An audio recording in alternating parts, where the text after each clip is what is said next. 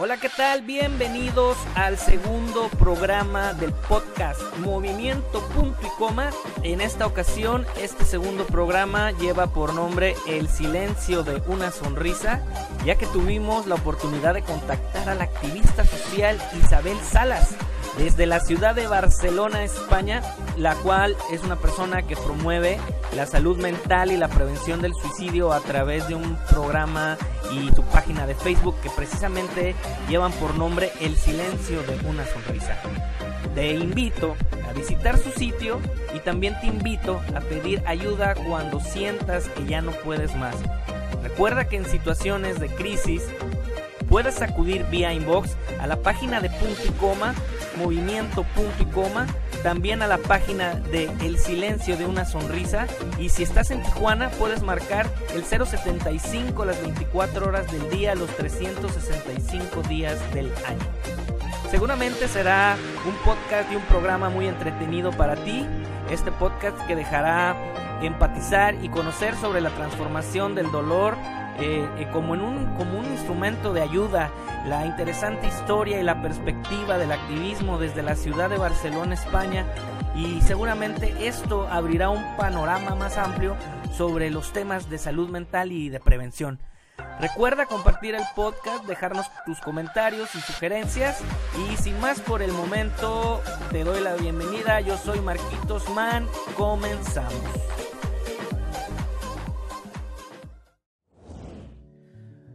Hola, ¿qué tal? Bienvenidos a su segundo programa podcast del Movimiento Punto y Coma. Para mí es un placer decirles que el día de hoy me encuentro con Isabel Salas. Es una amiga, compañera de Barcelona, España, que está haciendo un activismo social sobre la prevención del suicidio y también para fomentar actividades que mejoren la salud mental. Dentro de sus actividades tiene una página en Facebook que se llama El Silencio de una Sonrisa, la cual se las recomiendo mucho.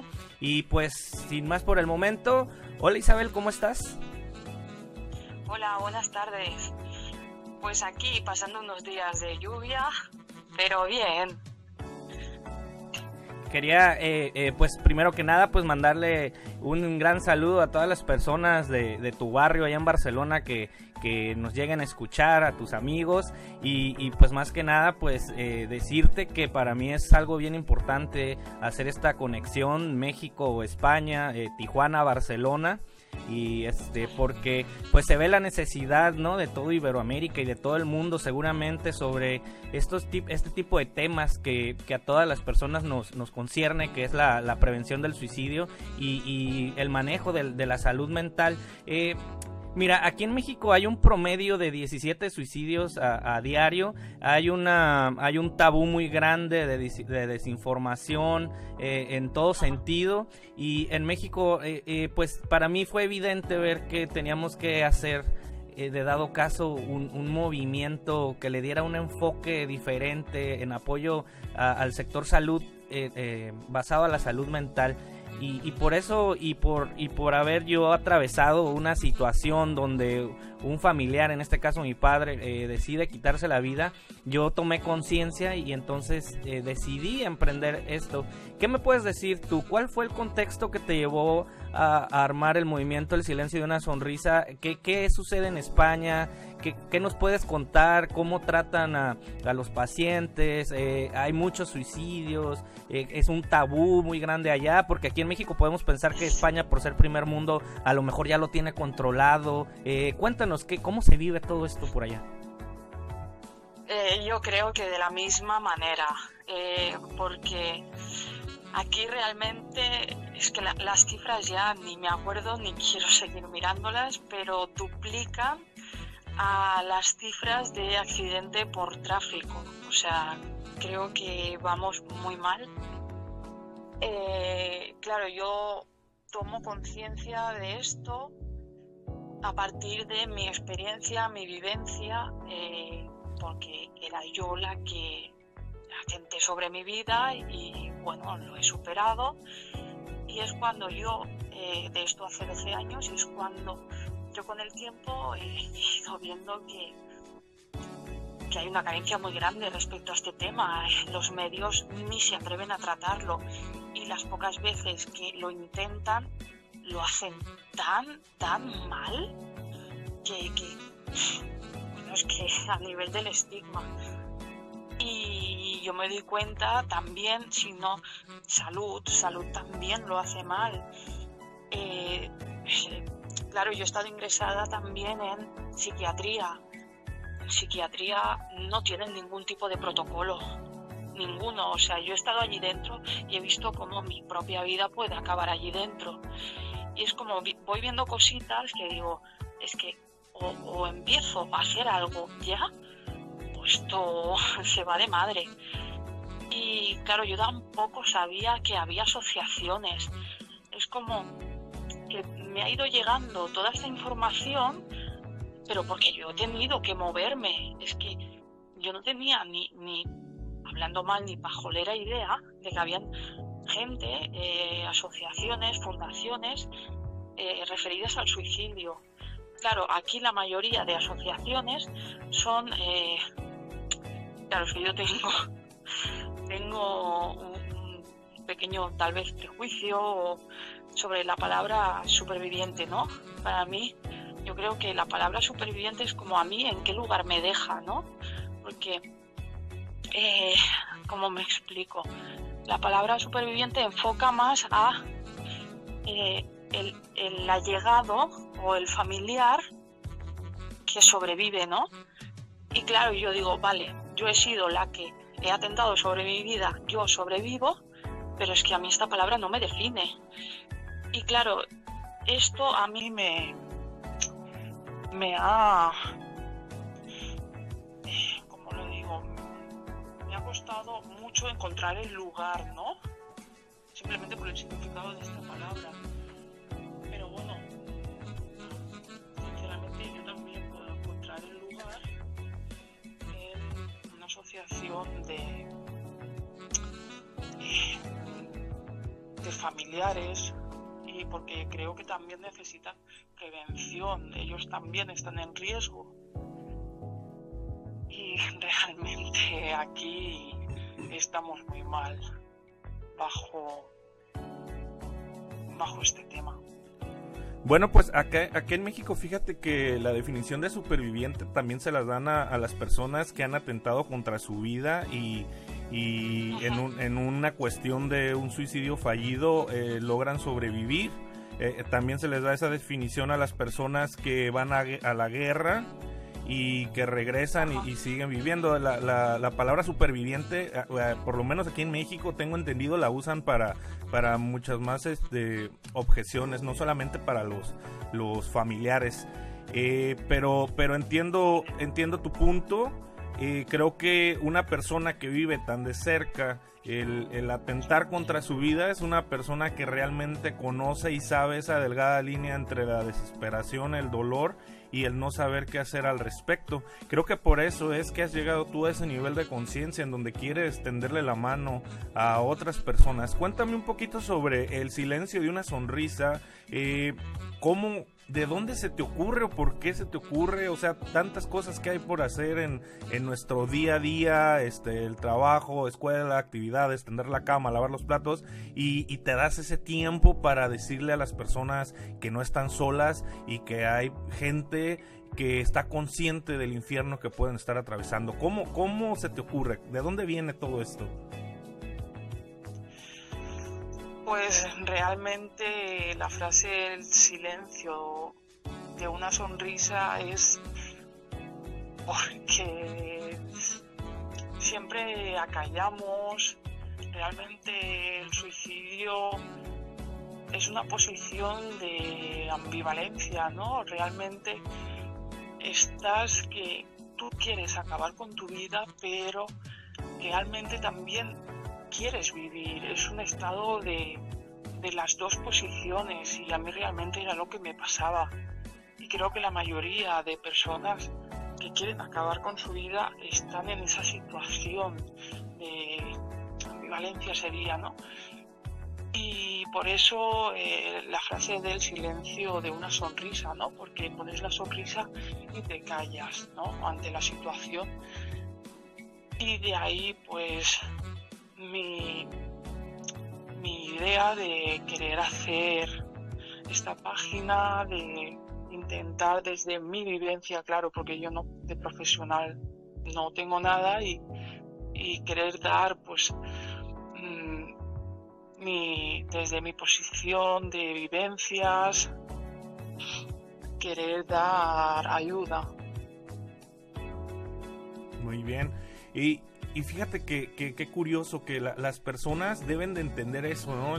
No sé si estás de acuerdo conmigo. Creo que las personas deben de entender que tan importante es la terapia de un especialista, ya digamos psicólogo, psiquiatra, como del entorno. Y creo que lo que estás creando tú y muchas personas alrededor de Iberoamérica es crear ese tipo de plataformas donde creamos un entorno o intentamos crear un entorno para que las personas que tienen inquietudes sobre la salud mental o se sienten desesperadas o están buscando a dónde acudir para pedir ayuda, sepan por dónde dirigirse, ¿no? Como es crear esa liga entre la terapia y el desarrollo humano.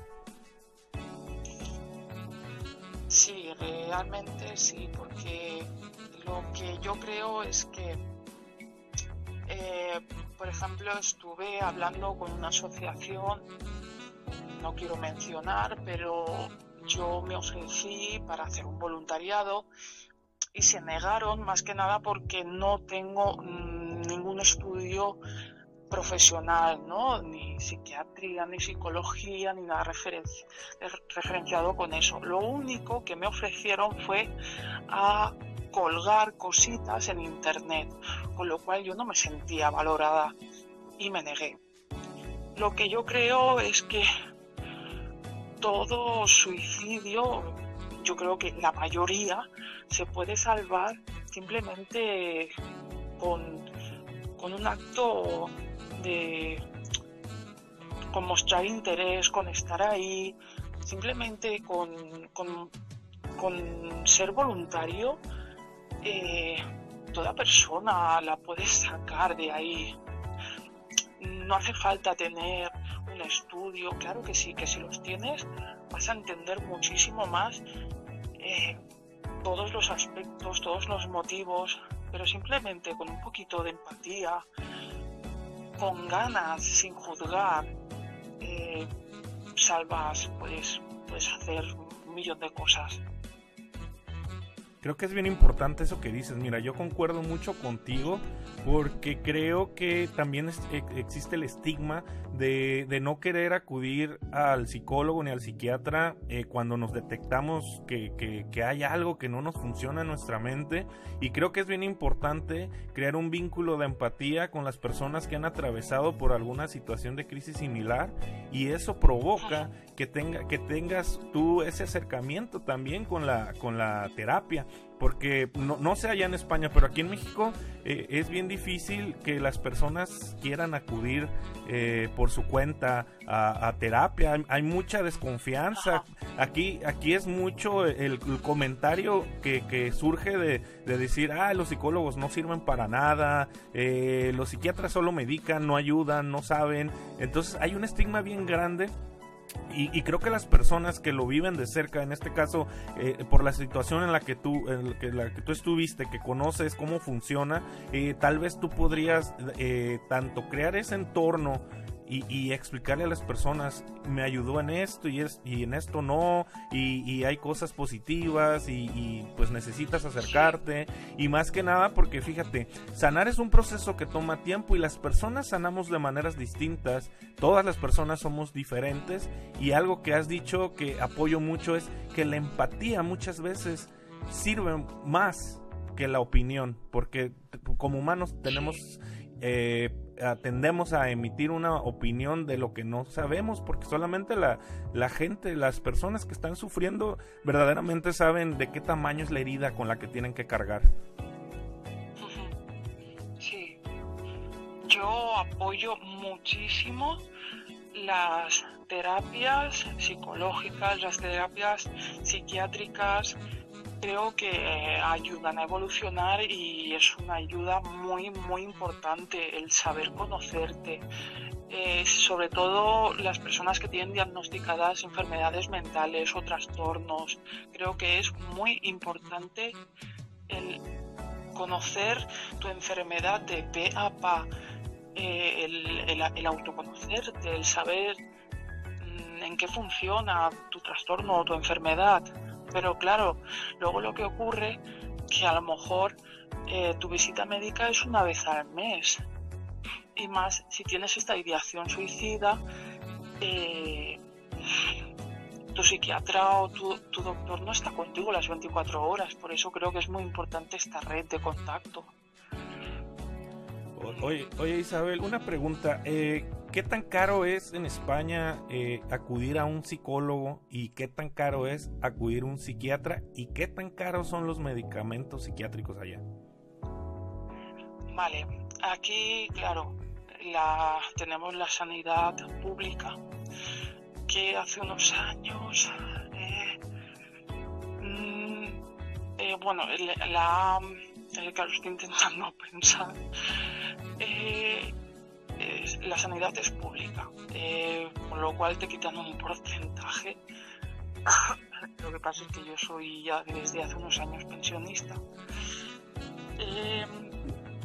Vale, está el copago, que nos hacen pagar, pero es que claro, esto no sé si es solo a los pensionistas, sí, creo que sí. Pero, a ver, perdón que te interrumpa, pero una aproximado, por ejemplo, yo si soy mexicano y allá necesito ir a un psicólogo en mis vacaciones, ¿cuánto me cobraría un psicólogo particular aproximadamente?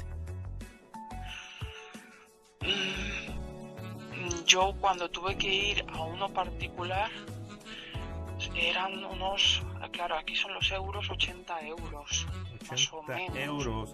El euro es un aproximado de 20 pesos, me parece. Entonces serían... Pero sé que hay más baratos. Okay. Este señor al que fui era psiquiatra. Ah, era un psiquiatra. Sé que hay... Okay. Sí, sé que hay más económicos. Pero está por ahí, más o menos, entre 50, 80 euros... Claro, yo al que voy es por la seguridad pública, por la sanidad pública. Ok, luego, es lo que viene siendo sí, aquí el seguro de salud que tenemos los trabajadores afiliados al Instituto Mexicano del Seguro Social, supongo, y que por medio de esa sanidad pública que le llamas, ellos adquieren su servicio de salud mental, tanto psicológico como psiquiátrico. ¿Y esto te incluye las medicinas, Isabel, cuando estás dentro de...? Pero en sanidad pública no pagas ningún servicio. Ok, o sea, es gratuito. Sí. ¿Y los medicamentos? Lo único que pagas es la medicación. Ah, ok, sí. Ok.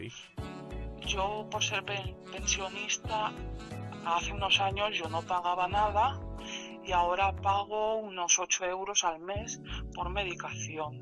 O sea, en total, de toda la medicación que a mí me ponen, yo tan solo pago los 8 euros al mes, aproximadamente.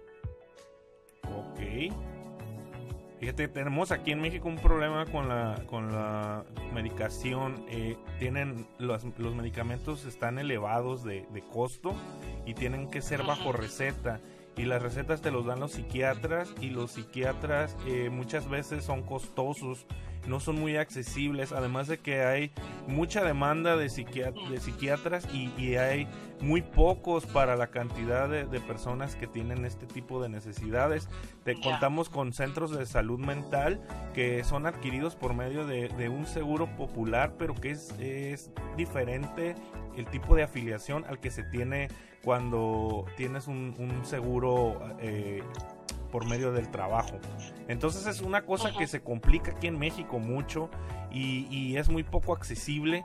Y fíjate, de todo el dinero destinado al sector salud aquí en México, creo que nada más el 1% está destinado al de salud mental, y esto va en decadencia, y por eso aquí en México se vuelve tan complicado. Y me llama mucho la atención que nosotros, teniendo el concepto de que España, primer mundo, podríamos decir tal vez no hay este tipo de problemas, pero mira, sí los hay, pero... creo que en tus palabras se nota la diferencia en la que el acceso a este tipo de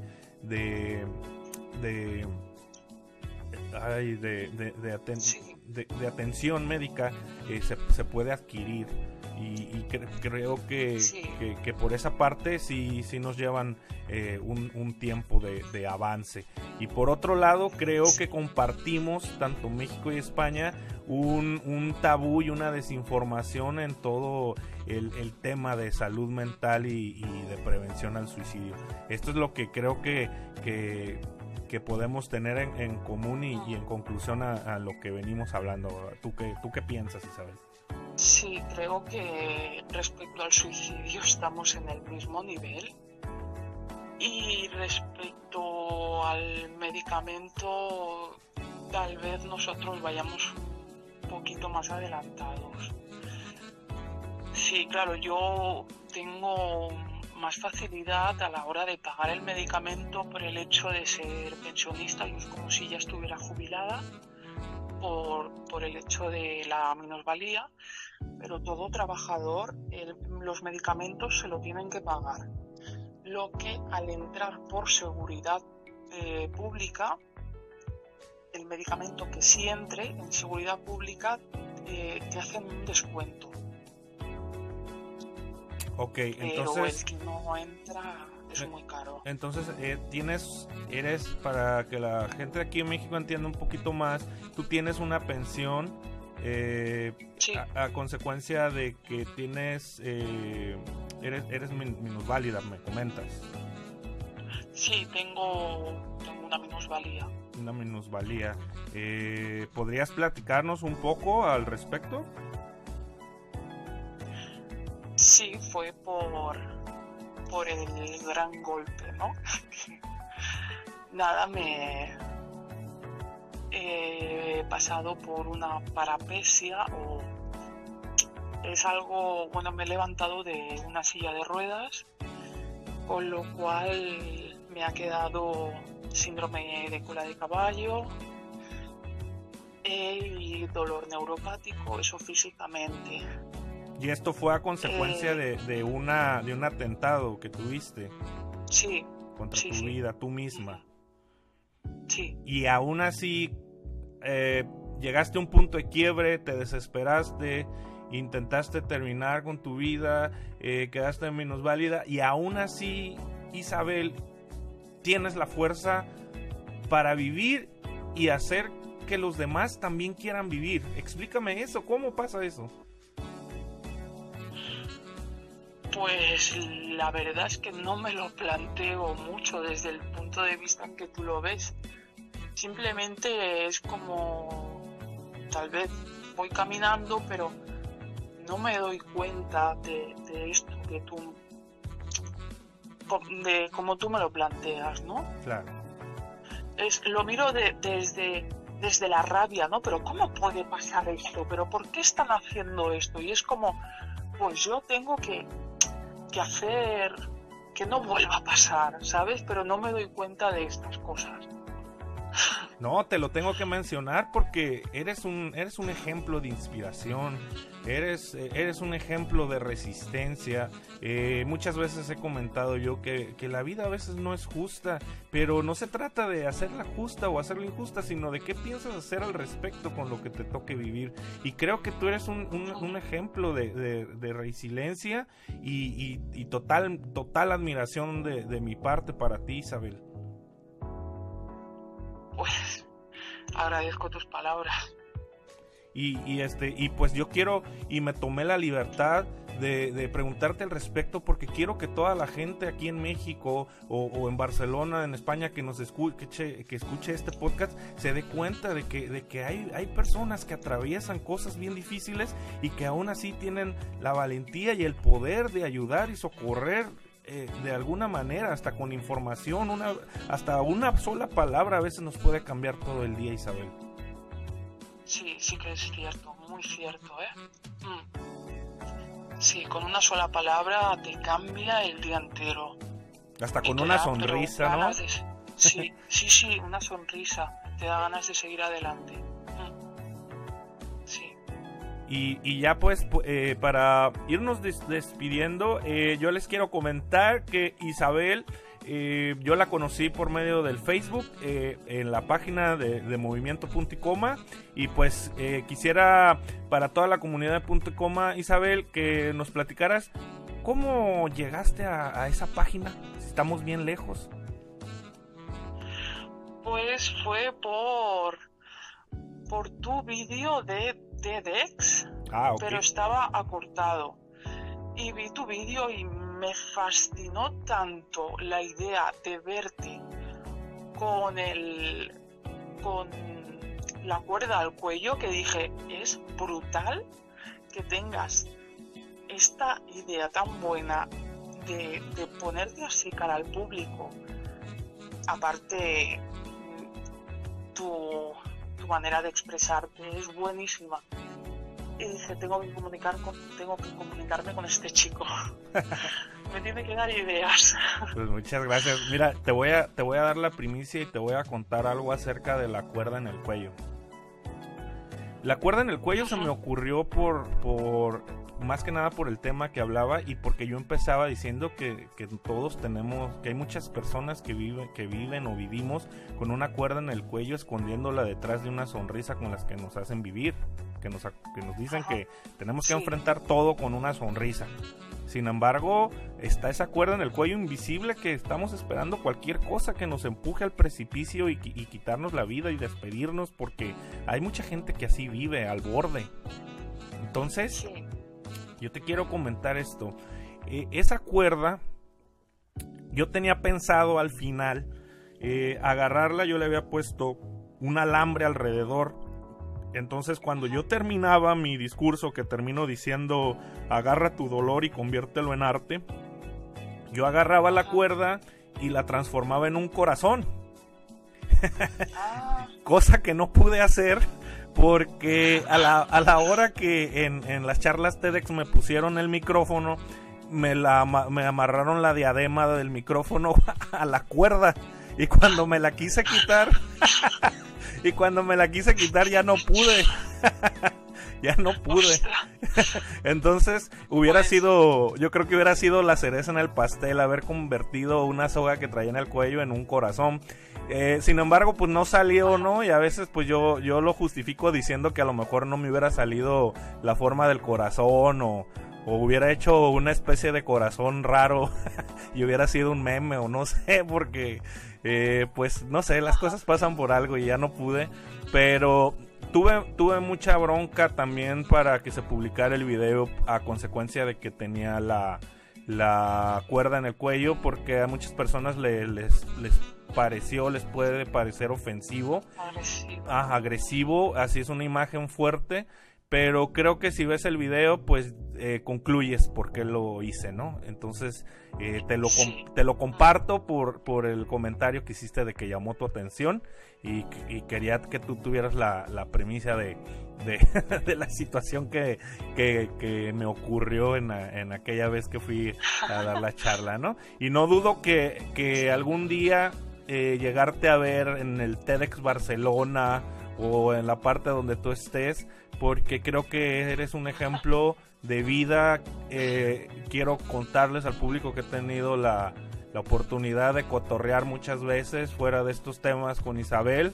Es una súper buena amiga, súper buena persona, me fascina su energía, y creo que está en ese proceso donde va a aprender y emprender cosas que nos van a beneficiar a todos. Creo que, Isabel, aún hay muchas cosas que vas a descubrir en este camino. Creo que aún te cuesta trabajo hablar, pero lo importante es esa valentía que tienes de hacerlo, de aceptar y presumir tus cicatrices como lecciones, y para que las personas que te están escuchando sientan esa empatía y puedan combatir este infierno por el que pueden atravesar cuando hay depresión y ansiedad en una vida. Entonces, Pues ya para despedirme, Isabel, no sé si quieras decirle algo a tu público, pasarles el nombre de tu página, algún mensaje que quieras decirle a las personas que están pensando o tienen tendencias suicidas, qué mensaje les quieres dejar. Y por mi parte es todo, Isabel, ¿qué onda? Yo les quiero mandar muchísimo ánimo. Y sobre todo que a mí lo que más me ha ayudado es el camino de la espiritualidad, lo que es meditación, mindfulness, yoga. Yo les mandaría que lo probasen, sobre todo lo que es meditación, porque es algo mágico, y que no se rindan, y sobre todo que hablen, que nunca dejen de hablar de sus sentimientos, aunque duela, que no dejen de hablar de lo que sienten y que pidan ayuda. Muy bien, pues yo les mando un abrazo a toda tu clica, a toda tu familia, a todas las personas, tus vecinos, a todo España, a todo Barcelona. Y quiero que hagas lo mismo con tu público de México. Mándales abrazos y besos a todos. Pues yo les mando un enorme beso, un enorme abrazo, y espero conocerte pronto por aquí. No, pues yo espero más. Tengo muchísimas ganas de conocer España. Espero que... ya por último, qué bueno que mencionas esto. Tengo muchas ganas de ir a España. ¿Qué onda con la ansiedad y la depresión de la cuarentena? ¿Cómo está por allá todo el asunto del COVID y todo el trastorno mental que está produciendo esto? Pues... esto es un cachondeo. ¿Un qué? Un cachondeo es esto. Un cachondeo. Un cachondeo, esto es risa, vamos. Oh, es que acá cachondeo. Oye, déjate cuento. Es que acá cachondeo es cuando entras en calor con tu pareja. ¡Ah! Vaya. No, lo especifico para la gente que nos esté escuchando, no vaya a pensar mal. Diles a qué te refieres con un cachondeo allá, por favor. Un cachondeo es hacer broma, pues no sé, la cosa es bastante seria. Ahora ya el día 27 podrán salir las familias con los hijos una horita a la calle, pero están habiendo muchísimos muertos, 80.000, ya vamos por los 80.000 más o menos. 80.000 muertos. Ajá, sí. Oh, y me imagino que los niveles de ansiedad y depresión de las personas que están encerrados en su casa en cuarentena, pues es demasiado alta, sí. Isabel, ahora como nunca no van a hablar del suicidio, no lo van a mencionar, y esa es mi rabia. Claro. En una página, no recuerdo cuál, de Facebook, dijeron que ahora no iban a hablar del tema. Claro, yo dije, ¿por qué no? Podéis hablarlo desde la esperanza, ¿no? Como, claro. De hecho, la noticia que yo puse en la página, la saqué de la página de ellos. Desde que lo habléis desde la esperanza, de como que tardaron 24 horas... en ayudar a un chico, pero lo ayudaron y lo rescataron. No sé, es una noticia desde la esperanza, ¿no? Claro. Pero que digan que no van a comunicar nada de este tema, no sé a qué punto hemos llegado.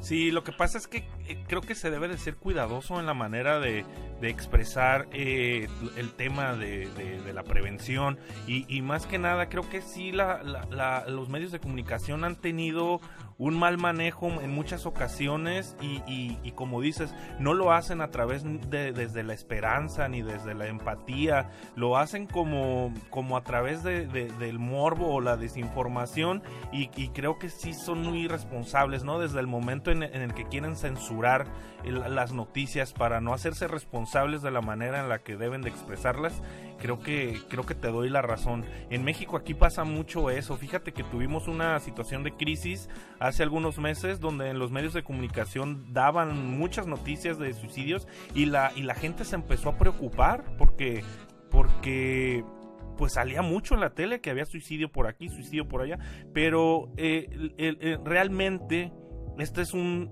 problema que aquí en mi ciudad, Tijuana, Baja California, México, venimos tratando desde hace 10 años y nadie se ha hecho cargo y nadie, nunca había pasado en las noticias nada.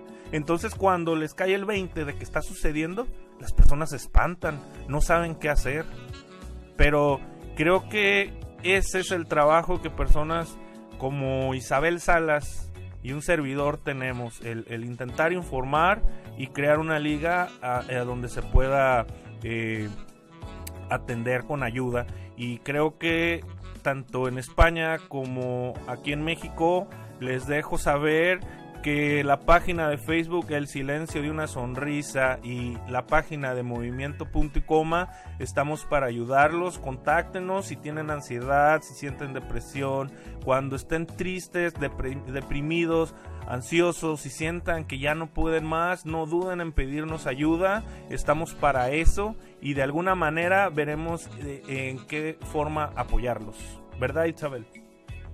Exacto, ahí estaremos. Ok, pues sin más por el momento, retomo lo dicho, espero verte pronto, espero verlos allá en España próximamente, estaría súper interesante y muy fregón ir a dar una charla, fíjate, de punto y coma de prevención por allá.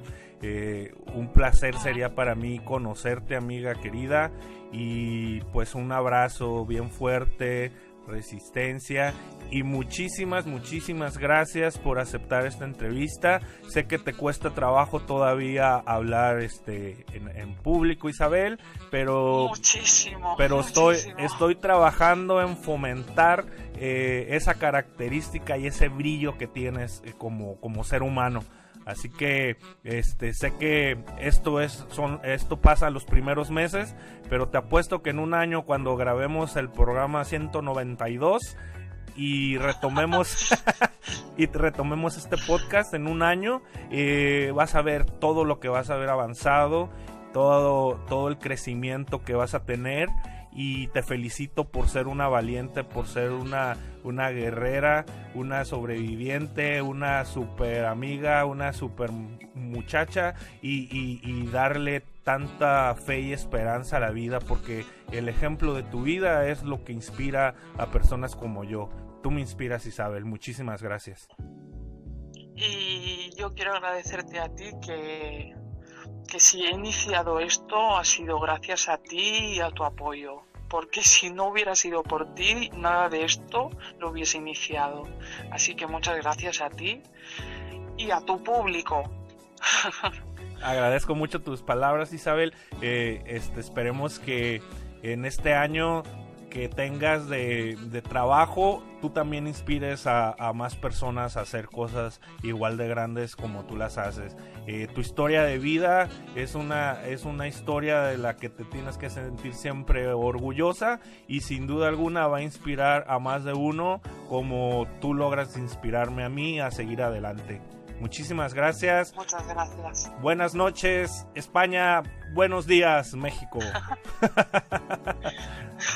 Nos vemos, Isabel. Un abrazo. Adiós, muchas gracias. Hasta luego.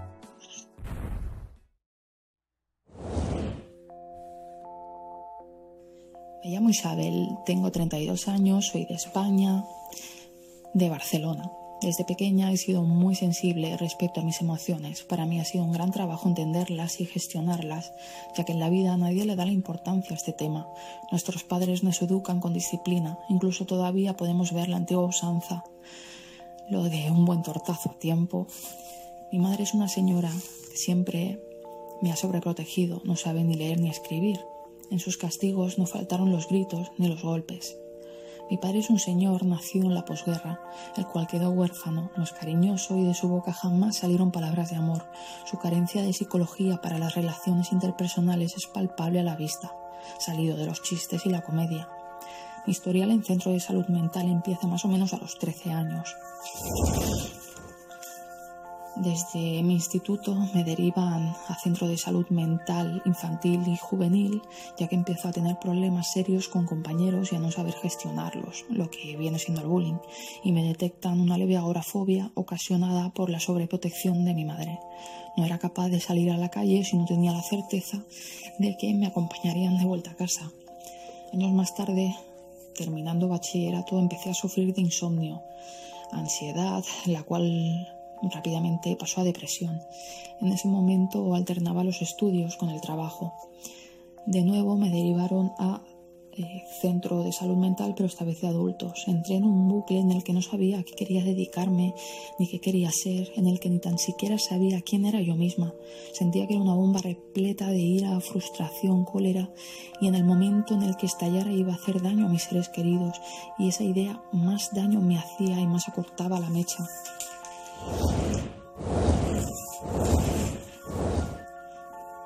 Me diagnosticaron un trastorno límite de la personalidad y trastorno afectivo depresivo.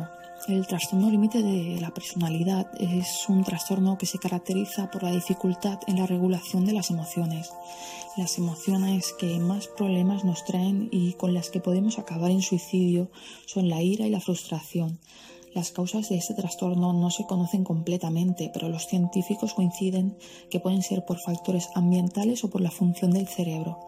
El mejor tratamiento incluye psicoterapia, medicación y apoyo familiar. Intenté suicidarme de todas las maneras posibles, las maneras que conocía.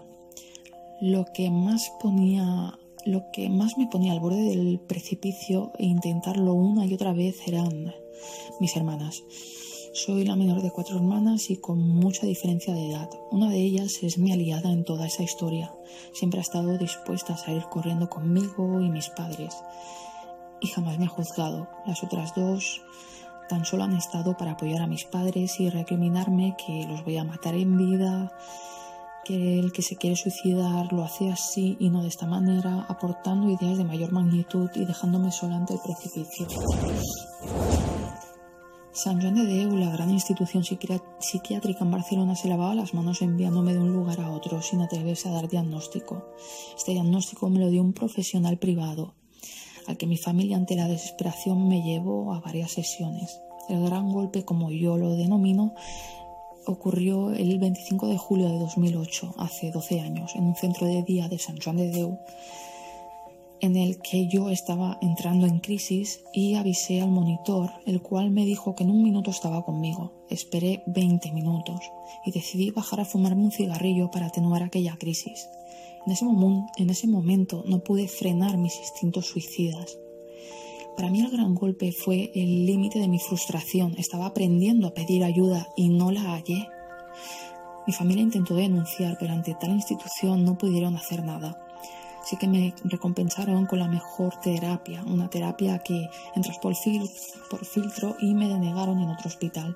Después de recuperarme físicamente pasado un año, esta terapia me la dieron sin ningún tipo de filtros, la mejor que he recibido. Un psiquiatra y psicóloga para mí cada semana. Durante 7 años, terapia psicocognitiva especializada en trastorno límite de la personalidad.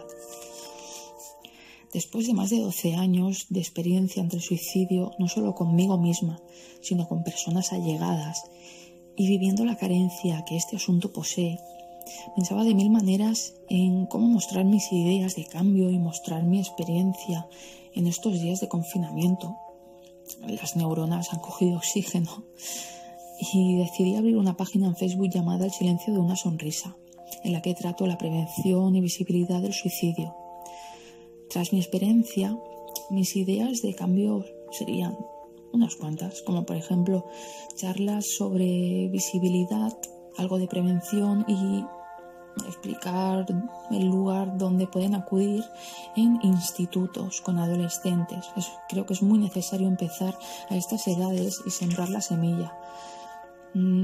Durante años, a la vez que se hacen estas charlas, pues a la vez poder hacer unas pequeñas encuestas y mirar porcentajes para ver si ha servido de algo y en qué ha cambiado.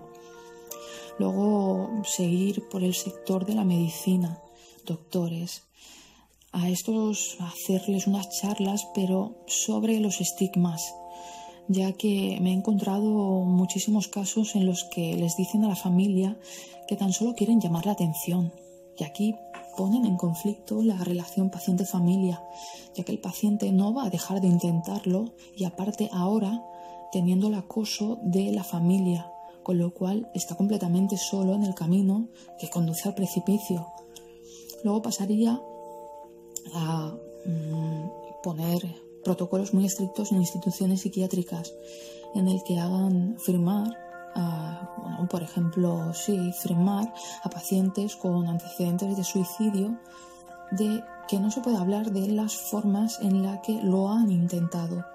En esto se incluye, si hubiese algún intento en el centro, tratarlo de la misma manera, no volver a darle dicho objeto, ya que esos objetos pasan inadvertidos a la vista y unos días en aislamiento.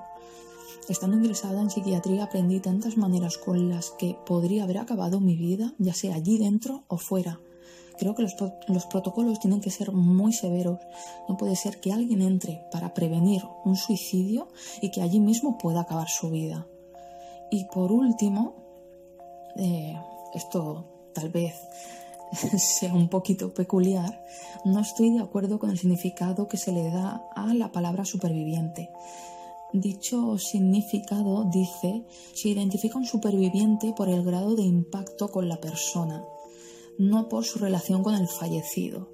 Por lo tanto, los que hemos intentado acabar con nuestra vida y por arte de magia hemos sobrevivido, ¿qué somos? ¿Bichos raros?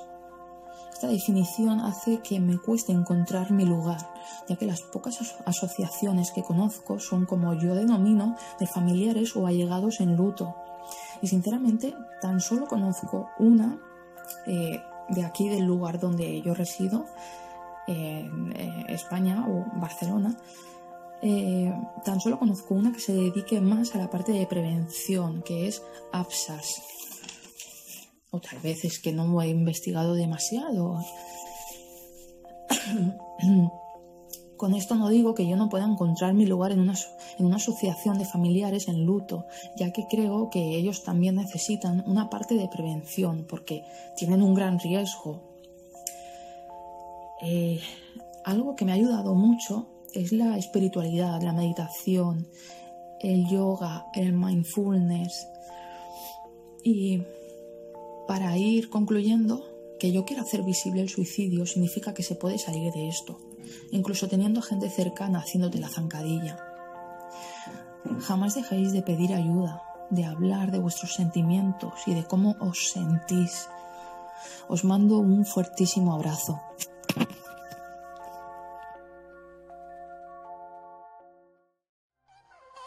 Muchísimas gracias por escuchar esta emisión del Movimiento Punto y Coma. Te mando un gran y fuerte abrazo. Nos escuchamos el próximo programa.